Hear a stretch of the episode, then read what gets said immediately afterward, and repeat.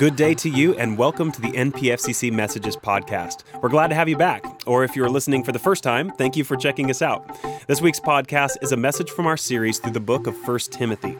Throughout this series, we're going to examine just how critical the message of the gospel is for the church. And while this may seem obvious to some, the truth is it's easy to get distracted by the noise and the trends of this world and forget what's most important.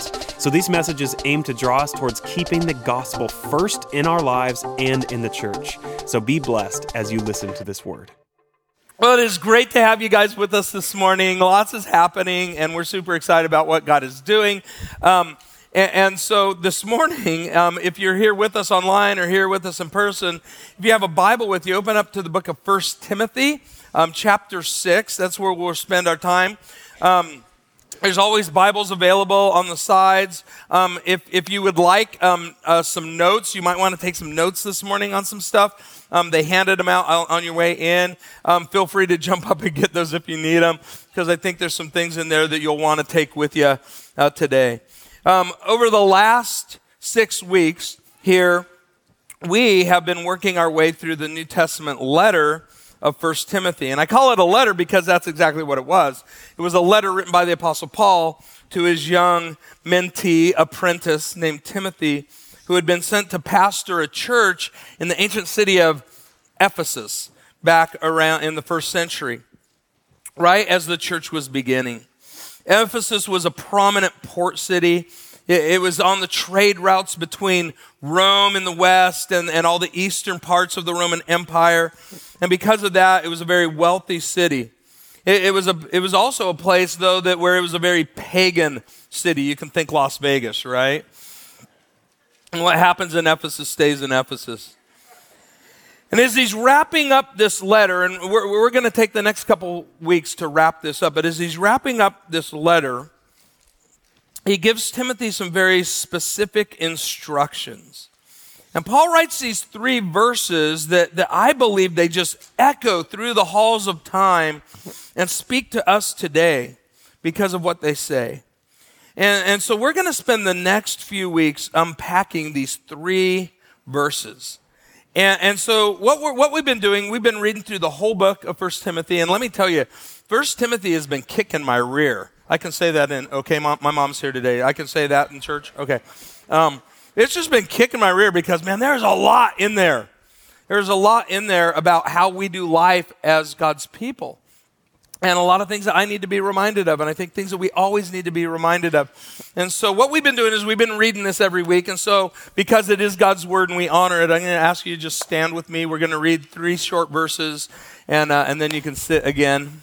We just do this because the Word of God is powerful and we, uh, we want to honor it. So um, here's what it says in 1 Timothy chapter 6. It starts in verse 17. It says this Command those who are rich in this present world not to be arrogant, nor to put their hope in wealth, which is so uncertain, but to put their hope in God, who richly provides us with everything for our enjoyment. And he goes on, command them to do good, to be rich in good deeds to be generous and willing to share. In this way, they will lay up treasure for themselves as a firm foundation for the coming age so that they may take hold of the life that is truly life.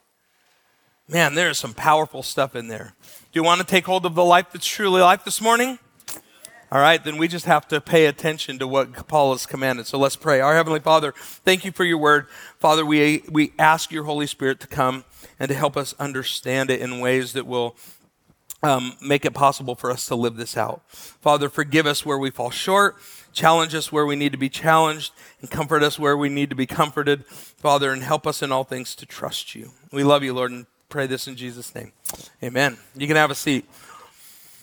Most of us have some degree of anxiety when it comes to finances. Is that, is that pretty accurate?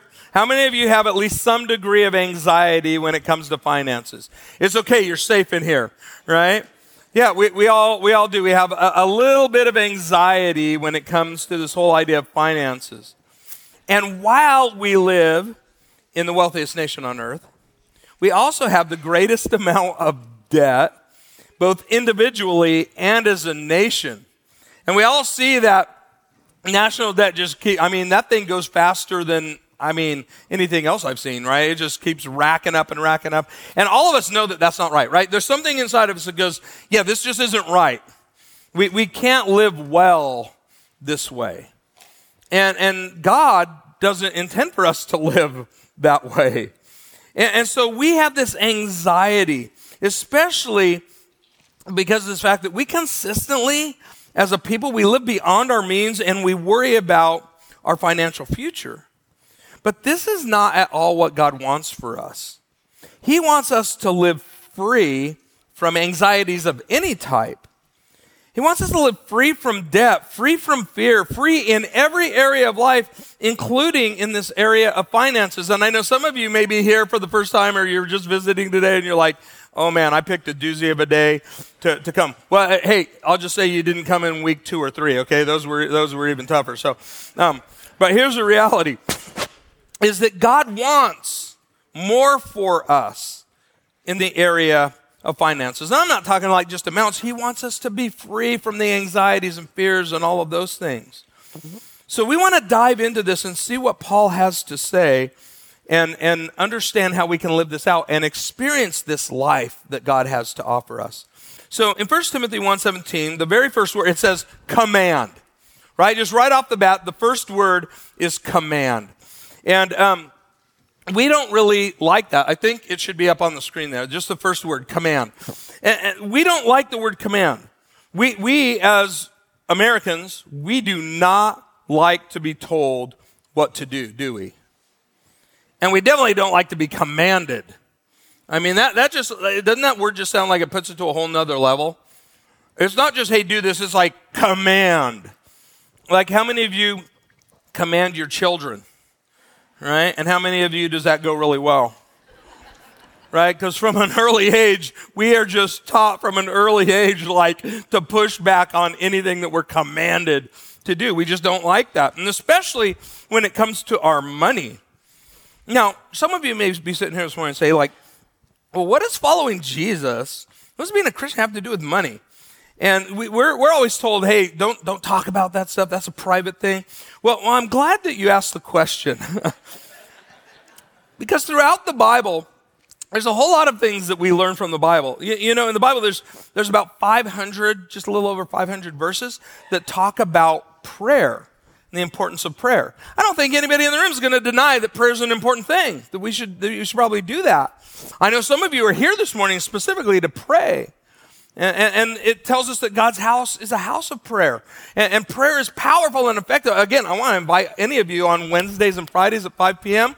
to come back. We meet in that corner back there, and we get this place prayed for. And if you have a need, if you have something that you're working through, come and pray. We, prayer is powerful. Prayer is important. None of us would deny that. But then there's about 650 verses or so that, that have to do with the importance of Scripture right?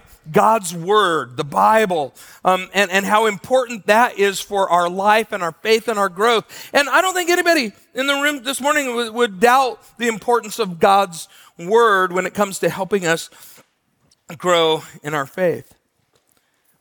And while there's 500 or so verses on prayer, 650 or so verses on Scripture, there are 2,000 verses in the Bible that speak directly to money. Does that surprise anybody? I mean, Jesus taught a lot on it. And there's some people that say, oh, the church just always teaches, is always talking about money, and the church just wants. And I say, no, look, we, we actually talk about it probably less than Jesus did. And I'll, I'll, I'll admit as a pastor, it's mostly because of the anxiety on the part of people like me who are like, I just don't really like talking about it. But then when I stop and I realize that most of us live with anxiety about it, that most of us struggle with it, then my role as a pastor, I, have always said this my job here is to comfort the afflicted and to afflict the comfortable. and, and, and so part of the reason is that like I want us to learn how to live with the freedom that God wants for us. And in this area specifically, because as you look around our country, we're a mess when it comes to finances. And here again is another way that we, as people who follow Jesus, can get it right by doing it God's way instead of the world's way. And we can experience freedom and peace and joy in that. That's what God wants for you.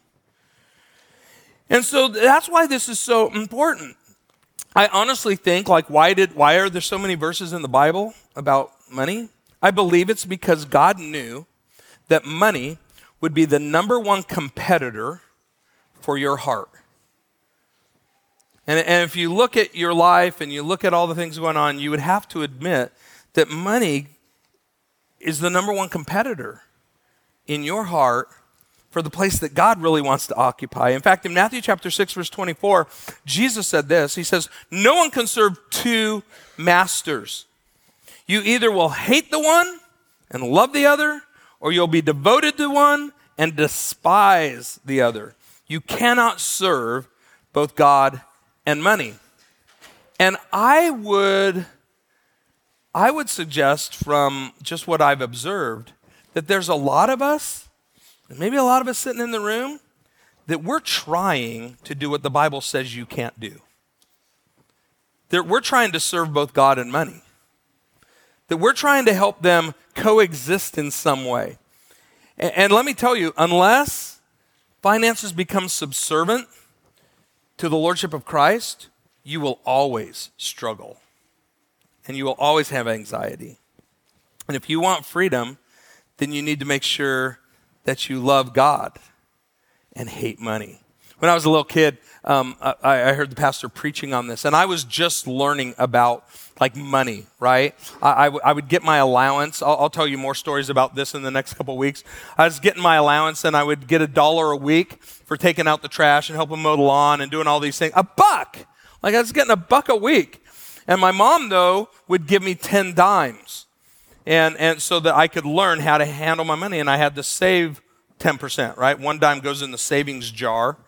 And then one dime goes in the God's jar because he gets 10%. And then the rest I could do whatever I want with. And I was learning all about money. And I go to church and the pastor pulls this verse out and he says, Hey, you're going to either love God and hate money or you're going to, you know. And I, and I looked up at my dad and I said, Dad, I said, man, I said, so let me get this straight. If, if I love money, then it says that I will hate God?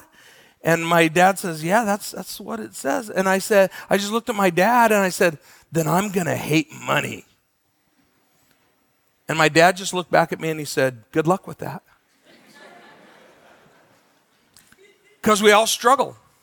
We, we, we all have to wrestle this down. And that's why we're spending time on this, because I think if we wrestle this down well, we can get it right. You see, Jesus uses strong words here where he says you'll hate one and love the other, or you'll be devoted to one or despise the other. There's no middle ground there. And you cannot be a fully devoted follower of Jesus when money has its hooks in you. Last week we read that the love of money is the roots of all kinds of evil. You see, you just can't you can't love money and love God simultaneously. So can I ask you something this morning? Which one is winning the competition for your heart? God or money? Which do you spend more time thinking about? Which would bother you the most if you lost it? God knew that money was going to be a fierce competitor for your heart, and that's why he uses this word command command. It's not a request or a suggestion. This is a command of God. And he says, when it comes to money, you will either do it your way, the world's way, right? Or you'll do it God's way. You can either invite him into your financial decisions now, or I guarantee you, you will be on your knees begging him to get involved in your finances later. So you need to pick which it's going to be. So there's three realities I quickly want to go through this morning that I think we need to wrestle with in order to invite God in to our finances so that we can experience the kind of life that is truly life and the peace that he wants to give in this area of our lives. And we're doing this because we want you to be at peace when the rest of the world is going crazy. Because we, when we follow Jesus, we do life differently. And when we trust him, we have peace when the rest of the world is struggling through fear. And so here, here's the three, here's the three realities. Number, reality number one is I need to recognize I am rich. Right? I got to, uh, it says, command those, this is back in 1 Timothy again, command those who are rich in this present world. That's all we're to deal with today. Okay? This will be an easy one, and then we'll, we'll unpack the rest of it next week. Command those who are rich in this present world. And I'm thinking about, okay, if this is this present world, who's rich? We are. I mean, I mean, all of all of us are rich. I, you, I, I, I know that many of you in the room don't feel it, but but we are. Um, back back in 1979, my family moved from Orange County, uh, California, uh, where our house was. I mean, literally three miles. I looked it up online to make sure. Three miles from Knott's Berry Farm, five miles from Disneyland, and about eight miles from Huntington Beach Pier. It was the proverbial perfect place to live as a child, right?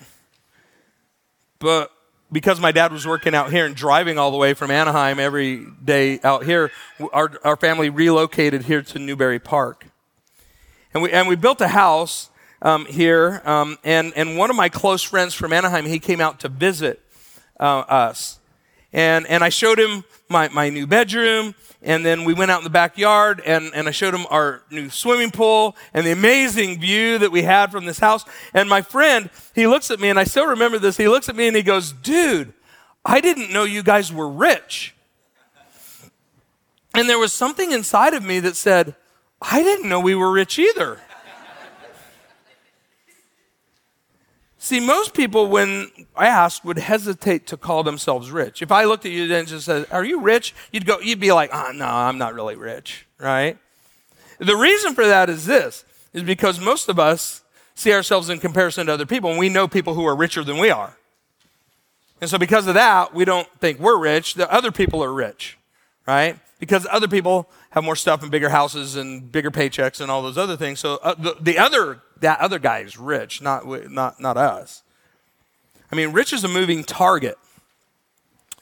Back um, a few years ago, Money Magazine um, did a survey. They asked people to define what rich looked like. And people who made $50,000 a year, they asked them, they said, Well, what would it take for you to feel rich? And they said, $100,000. People who made $100,000 a year, they said, What would it take for you to feel rich? And they said, Oh, about 250000 People who made 250,000, they asked them, what would it take for you to feel rich? And they said, oh, if I made about a million a year. See how it went up quickly?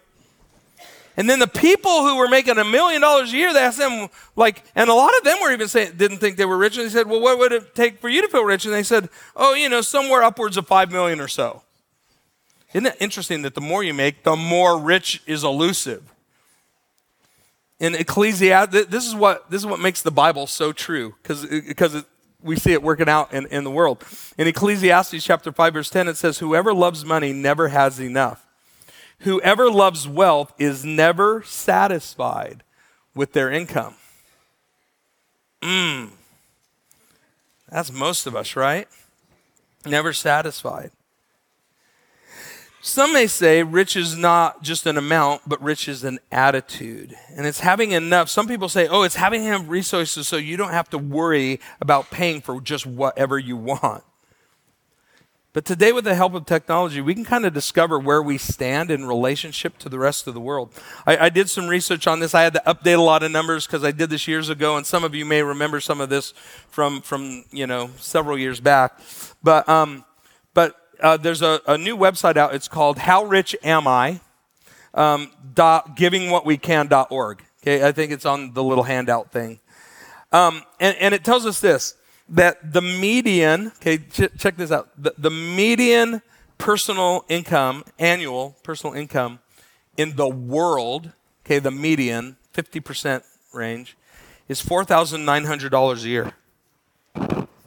Right? Which equals about $13 per day. I, I, I know people who spend more than $13 a day on coffee.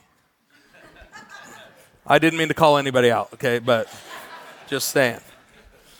Um, if you move up to $14,000 you're in the top 25% uh, wage earners in the world. If you move up to $32,000 a year, you're in the top 10%, which is the $15 per hour, which is like, you know, minimum wage stuff these days, right? So minimum wage in the United States puts you in the top 10% in the world. So at the minimum, living in the US, you're in the top 10%. Now, if you bump it up to $50,000, you're in the top 5%. If you bump it up to 74,000, you might say, why'd you pick 74? Because um, according to the, um, to the last census data, um, 74,000 is about the median U.S. Income, household income. Okay? And if you have that, if you're, if, if you're average in America, you're in the top 2% in the world. If you live in a household that makes $100,000 or more annual household income, you're in the top 1% in the world. But if you go and you look at the Chamber of Commerce, if you go and you look at all the census data and everything, and you pump in that your zip code is 91320, then the average person, and actually here in the Conejo Valley, is ha- household income is 160,000. It's actually just north of that, which puts us in the top 0.08% of wage earners in the world. So even if you don't feel it, right? Even if you're even if you're bringing in minimum wage, in terms of the rest of the world, we're all rich. And it's just a reality that we have to understand. And, and believe me, I, I mean, this, this is just helpful for us to know. And if you're still not sure that you're rich, I want you to imagine for a minute having a conversation or explaining your financial anxieties to someone like one of our pastor friends in Cambodia or Liberia. When you say, oh my gosh, the market is down and my 401k is not doing well,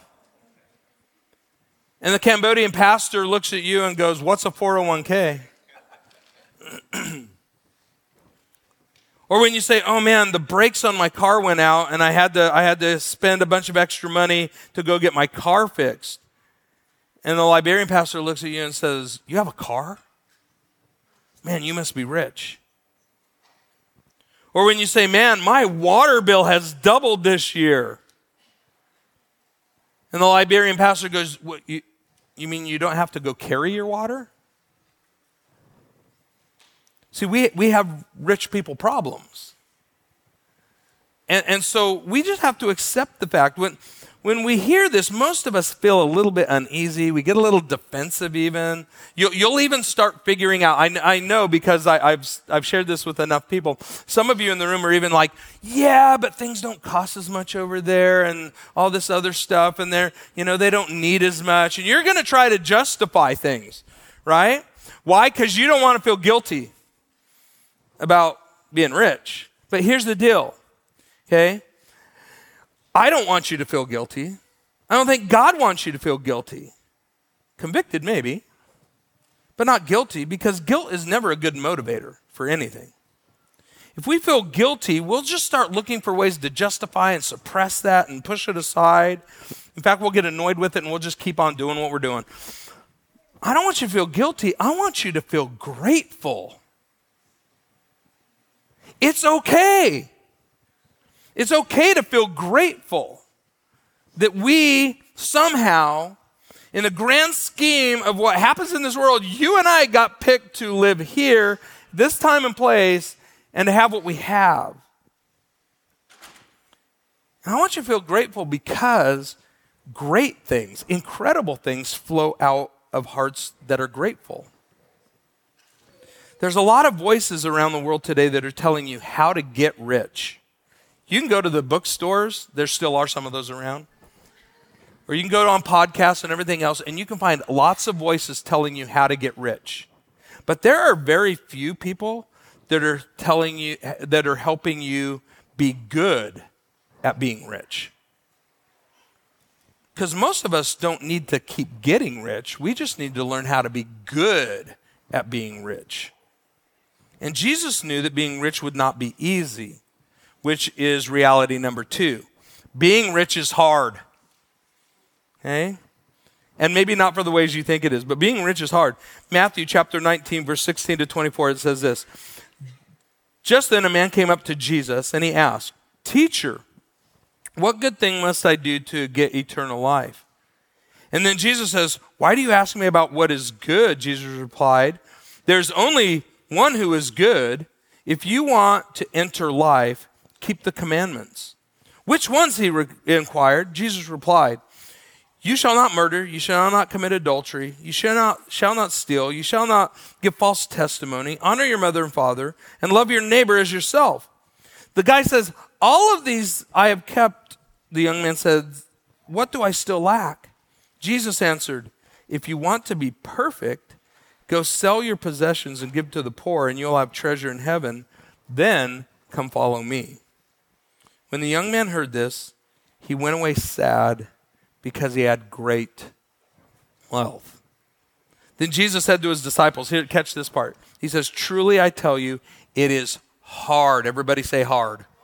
It is hard. If you're filling out your blanks on your sheet, fill it out. It is hard for someone who is rich to enter the kingdom of heaven. I'm glad he said hard and not impossible right? But it means we're going to have to get to work. And then he goes on, he says, Again, I tell you, it is easier for a camel to go through the eye of a needle than for someone to, who is rich to enter the kingdom of God. So let's unpack that just a little bit. The first thing we discover is the man approaches Jesus and he wants something. He realized this guy has everything. Says he's very wealthy. And he's been keeping the commandments, but he wants something. He knows there's something missing. And, and, and, I run into people who are very wealthy all the time, and they know something's missing. They know that wealth doesn't have all the answers. And the same is true in this guy's life. And so he comes to Jesus and says, Hey, Jesus, what, what, what should I do? Like, what do I do to inherit eternal life? What he knows is this he's got lots of stuff, right? He's been, he's been doing lots of things, but he doesn't know that he has eternal life. And maybe you're here this morning and that's where you're at. We've already established the fact that we're probably rich, that, that we've been doing lots of stuff, that we kind of like this idea of who Jesus is, but, but we don't know. Like, do I know I have eternal life? We want you to know that you can be sure about that this morning.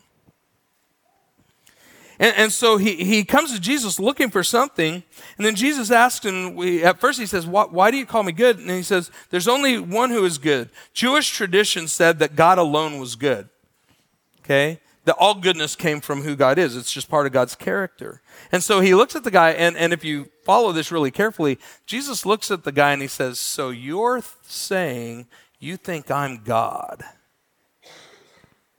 Which is true.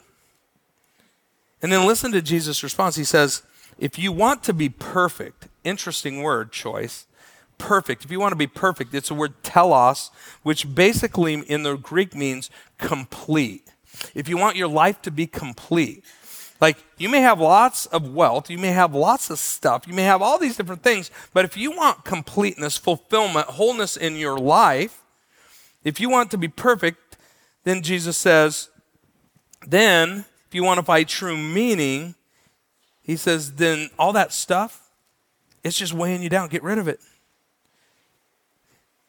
Lay that stuff aside and follow me. But yet the young man goes away sad. And it says, truly you, it is hard. We will have to make some hard decisions if we're going to follow Jesus and really do well with our finances. It's hard. Jesus knows that once wealth gets its hooks in us, it's hard to let go of our stuff. We'll talk about that a little bit next week. Then Jesus says it's easier for the camel to go through the eye of the needle than for a rich man to enter the kingdom of heaven. We've all kind of heard that before. I, I, have heard a lot of different people talk about what that means. Um, and, and some people say, oh, you know, there was a gate in the wall of Jerusalem, and in order for the camels to get through, you know, they had to get on their knees, which was a sign of humility. As long as you humble yourself, you know, then you're going to be okay. Like, right? Again, we try to work this all stuff in our, in our heads. I did a little research on camels. You can find everything online. if a camel gets on his knees, he can't move. So that one's out, right? That's, that's a bad explanation. But what it does mean is this, okay, is that in order for that camel to get through that small little place, they had to take all the stuff off so he could get through. There's a lot that we've got to set aside, a lot that we've got to take up. There's a lot of hard decisions we're going to have to make if we're going to learn to do this well. And, and so um, there, there's so Jesus goes on with this guy says, "Come and follow me," but he goes away sad. And, and so w- here's the thing: I think so far too often we try to figure out how we can hold on to our stuff and still serve Jesus. If I can just get humble enough, maybe I can make it work. But the reality is, is Jesus is calling us to a much deeper devotion than that, where we will have to set some of our stuff aside and truly follow him. In order to really follow Jesus, we're going to have to say no to other things, and it's not going to be easy. They won't be simple decisions, but they will be good decisions. Folks, it's hard to follow Jesus while dealing with the complexities of a crazy world that is trying to tell us how to get wealthy it won't come easy, it won't come natural. It will take a lot of work and faith on our part to live a fully surrendered life to Jesus, but it is worth it. It is worth it to not live with that kind of anxiety and that kind of constant worry about finances. So here's a couple phrases that you're going to hear us say over and over again over the next couple weeks is this is that we want you in order to make this work, we want you to have a plan so that you can live on purpose. Okay? Um, that's in your notes too. Um, you, need to have a plan so that you can live on purpose.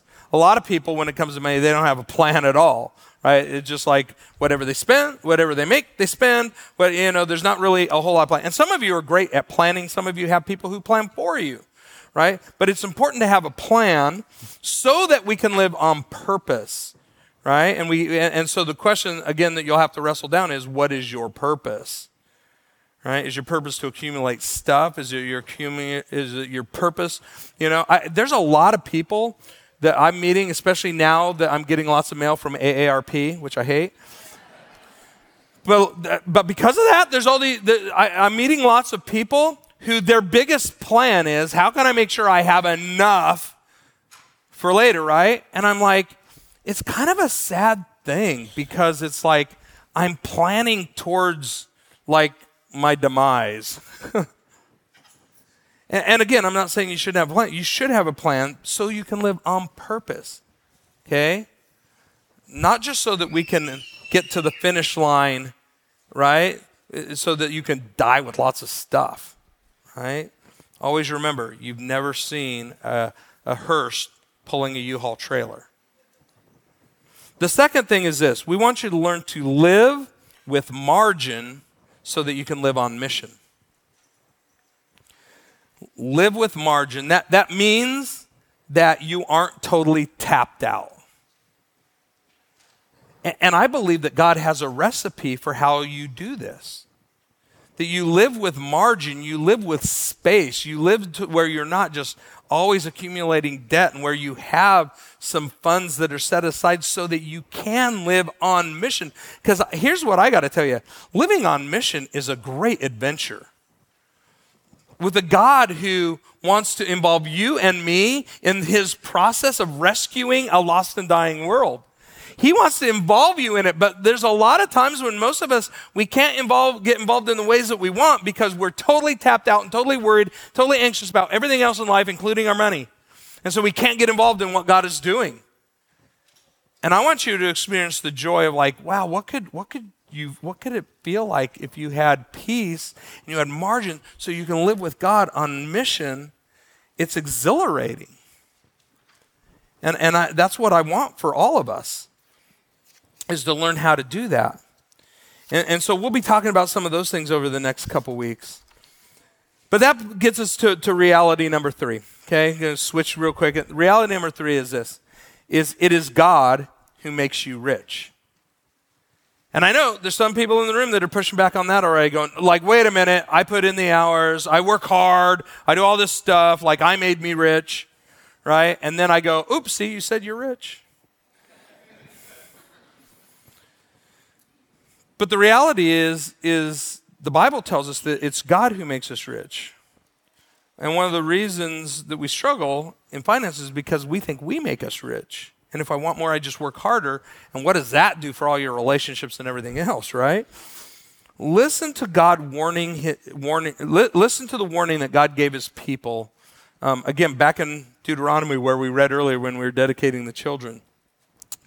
God is preparing his people at this point in history to enter the promised land. Okay, the land flowing with milk and honey. The land where everything is provided for them, right? The, I mean, this is a good land. It's like it's this great place that God has prepared for them. I, I think I would fast forward and say, man, I think we're living in a land of milk and honey. Some of us just don't realize it. But, but God says, hey, now as you're getting ready to go in and get all this good stuff that I have provided for you, listen to what, listen to what God tells his people. He says, First, he says in verse 6 of Deuteronomy chapter 8, he says, Observe the commands of the Lord your God by walking in obedience to him and revering him. No problem so far, right? Yes, follow the commands. Oh, by the way, that rich young ruler guy did that. For the Lord your God is bringing you into a good land, a land with brooks and streams and deep springs gushing out into the valleys and hills. Why do you say that? They're just coming out of the desert right? So it's like, okay, now I'm going to take you to a place that got streams and rivers. A uh, you can drink the water over there. He says, a land with wheat and barley, vines and figs and trees and pomegranates and olive oil and honey. A land where, the, where bread will not be scarce and where you will lack nothing. I mean, that's amazing, right? A land where the rocks are iron and you can dig copper out of the hills. When you have eaten and are satisfied, praise the Lord your God. For the Lord your God, I'm sorry, for the good land that he has given you. Be careful. Now, here's where it gets really important, I think, and this speaks directly to us. Be careful. Everybody say, be careful. Just making sure you're paying attention. Be careful that you do not forget the Lord your God failing to observe his commands, his laws, and his decrees that I'm giving you this day. Otherwise, now hear this, otherwise, when you eat and are satisfied, when you build fine houses and settle down, when you have herds and flocks and grow and your flocks grow large and you have silver and gold increases and you have and, and all you have is multiplied, then your heart will become proud and you will forget the Lord your God who brought you out of Egypt, out of the land of slavery. He's led you through the vast and dreadful wilderness, that thirsty and waterless land with its venomous snakes and scorpions. He brought you water out of a hard rock. He gave you manna to eat in the wilderness, something your ancestors had never known, to humble and to test you so that in the end it might go well with you. Now listen to verse 17 it says, You may say to yourself, My power and the strength of my hands have produced this wealth for me. But remember the Lord your God, for it is He who gives you the ability to produce wealth. And so confirms His covenant, which He swore to your ancestors as it is today. If you ever forget that the Lord your, the Lord your God and follow other gods and worship and bow down to them, I testify against you today that you will surely be destroyed like the nations the Lord, the Lord destroyed before you, so you will be destroyed for not obeying the Lord your God. Man, don't forget where it comes from. The minute that we put ourselves in that place and say, oh, this all comes from me, whose place are you taking? Yeah, God's place. But we have to remember that it all comes from Him. King David repeats this in a different way in a song in 1 Chronicles 29 10 to 13. He says, Praise be to you, O Lord, the God of our father Israel, from everlasting to everlasting. Yours, Lord, is the greatness and power and the glory and the majesty and the splendor, for everything in heaven and earth is yours. Yours, Lord, is the kingdom. You are exalted as head over all. Now listen to verse 12. Wealth and honor come from who? You, Him, God. You are the ruler over all things. In your hand is strength and power to exalt and to give strength to all. Now, God, we give you thanks and praise your glorious name. Did you notice how he gave God praise at the beginning and end of that? Let's be thankful. Let's be thankful for what God has given. David doesn't sound, he, David, David's not struggling with guilt about his wealth, and he was a wealthy guy. He's giving God praise for it and seeking how, God, do we use this, knowing it all came from you. It all comes from Him, and we're blessed. And what we say around here is this we are blessed to be a what? Yeah, we're blessed to be a blessing to others.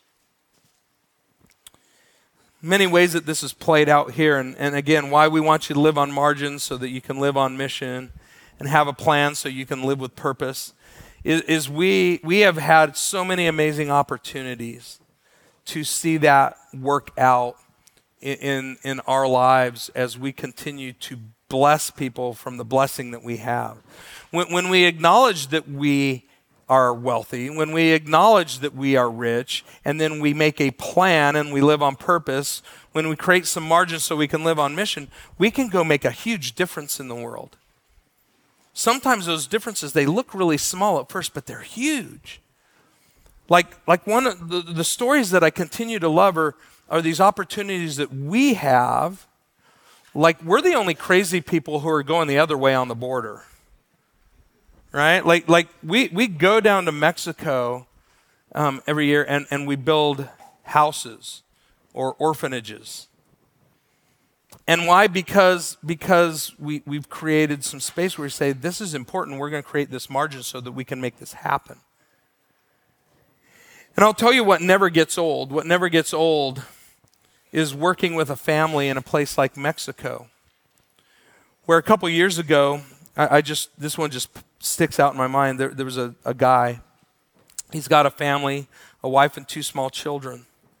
And he wakes up every morning at like 4 o'clock in the morning, and he jumps on a bus so that he can drive across town and work all day and he doesn't get home till like seven o'clock or so at night. We rarely saw him because he was just working so that he could provide. He was working all day long to make his about between ten and thirteen dollars an hour. But he had managed somehow over the several years preceding that to save up about five thousand dollars. I mean, imagine that when you're making 10 to 13 bucks a day and he, he managed to save up $5000 so he could buy a lot right? To, to, to hopefully have a, a, a future for his family. And, and so we, we get there and we, we build a house. Uh, the house is smaller than my garage, but it's a place that has a roof to keep them dry, and walls and doors to keep them safe, and a place that they can live and call home. And, and I'll never forget this happens every time. We, we get to the end of the week and we all gather around and we get to hand the keys of a house to a family. And I got to tell you, that never, ever gets old. And this one in particular, I remember because this guy literally, this guy literally goes to his knees and is just weeping. And his wife just over and over and over again is just saying, Gracias, Jesus. Gracias, Jesus. Thank you, Jesus. Thank you, Jesus. Thank you, Jesus. And we get to watch life change happen. But, but you don't have to go as far away as Mexico to see that. You can see it in our community when, when we make space and we plan to live on purpose and we create margin to live on mission and we make a difference in people's lives and in people's families by just serving them in different ways or helping them with things that are really difficult and, and, and there's and that's the church that we want to be is a place that makes a difference by going out and living on mission which doesn't mean that we just enjoy doing this is we enjoy going out and using our resources and the things that you as a church provide so that we can go out and make a difference in a world because the world is a dark place. People are hurting and people are in need, and our job is to go out and not just meet physical needs, even though we get to do that, but those are doorways into helping people see that people care, that there's a God who loves them, a God who wants a relationship with them and that life can be different if we'll let Jesus lead the way. We work with these pastors in Cambodia and Liberia and places where, man, they have nothing. They have nothing. One of our Cambodian pastor friends, one time, when a couple of us were there, he was telling us how his, da- his daughter had a fever. And, and, you know, just American thinking, I'm like, well, just go to the store and get some, get some, you know, get some medicine. Just go to the store and, and, and get some Pedialyte, right? Get help her fever come down, right? And they're like, we, we, like, we don't even know what you're talking about. And so he said, like, just get some apple juice and water it down a little bit and give her some of that, right? Because she likes apples. And he's like, oh, well, that's way too expensive. And so we helped them get some of the stuff for them. But what's amazing to me is in the midst of all that they go through and all their poverty, these people never complain. They, they never complain. Their, their contentment absolutely humbles me. And it just makes me remember this, folks. We, we don't need to feel guilty about being rich. We just need to get better at it.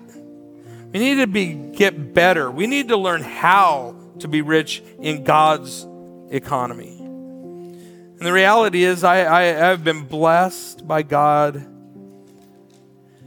To, we've been blessed by God, every single one of us, to live in a place that, has, that is wealthier than 90% of the rest of the world. And it's because of that reality that we have an incredible privilege, but also an incredible responsibility to resource the work of the kingdom of God in the world. Because we've been blessed to be a blessing. And the question is, what will you do with all that God has blessed you with? Will you just hold on to it tightly for yourself?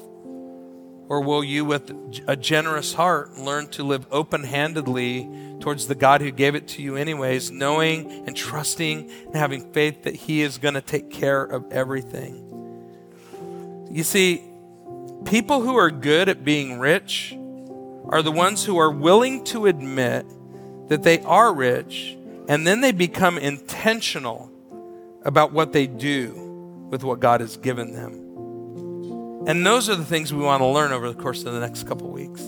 How do we be rich well and honor God with everything we have? Now, this morning, in response to all of this, maybe we just need to realize we need to surrender to Him. If you haven't made Jesus the Lord of your life, uh, today would be a great day for that. If you want to talk more about this, I'll, I'll, be sitting right down here. I'd love to talk to you more about what it means to make Jesus Lord of your life. Because here's the one thing I know is until you make Jesus Lord and until you put him as master and Lord over all of your finances, you'll continue to have anxiety and struggle with it. But if you can put Jesus in charge, man, he will take care of everything. It won't be easy. Being rich is hard. But man, the incredible, incredible adventure it is to follow Jesus into the work of the kingdom. If your stuff has a grip on you, if you have financial anxiety or simply want, maybe, maybe this morning your, your surrender is, Lord, I want to surrender all of this to you so I can experience the peace and the good that you have for me.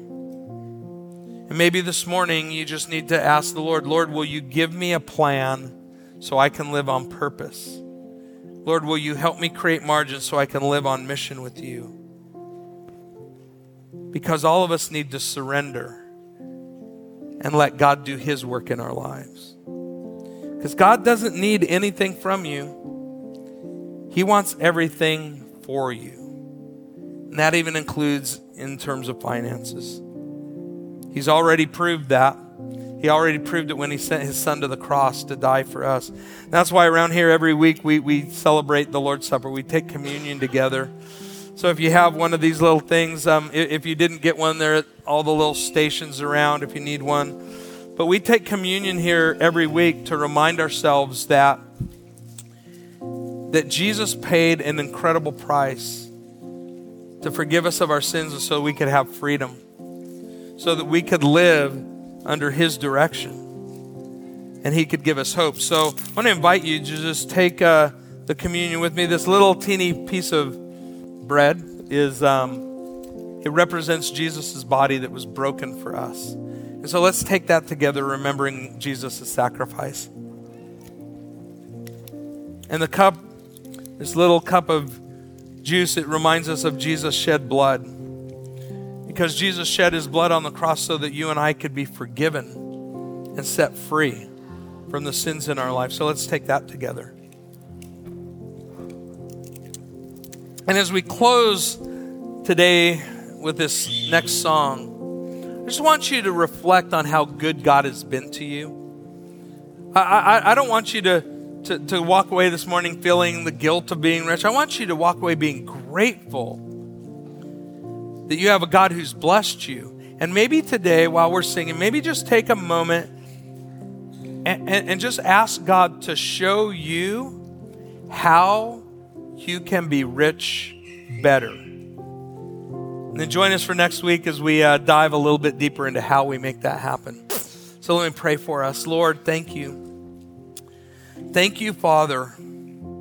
God, thank you for a building where we've got sound and air conditioning and lights and all these amazing things. And we come together every week, Father, freely to worship. And thank you, Father. Father, thank you for all the things that you have given to us. Father, thank you for the way you have like resourced us so incredibly well. Even when we don't feel like we have much, we know, God, that in comparison to the world, Lord, we are just crazy blessed. And so, Father, would you help us? Father, would you help me learn to be better at being rich? To be able to pass on the riches of your love the riches of your forgiveness, the riches of your grace, the riches of your provision. And would you help us to live your plan so we can live with you on purpose? We love you, Lord, and thank you in the powerful name of Jesus. Amen. Thanks for listening to the NPFCC Messages podcast. If you'd like to support the work of our church, head to npfcc.org/give to make a one-time or reoccurring gift. For more information about us, you can always check out our website at npfcc.org. Again, that's npfcc.org.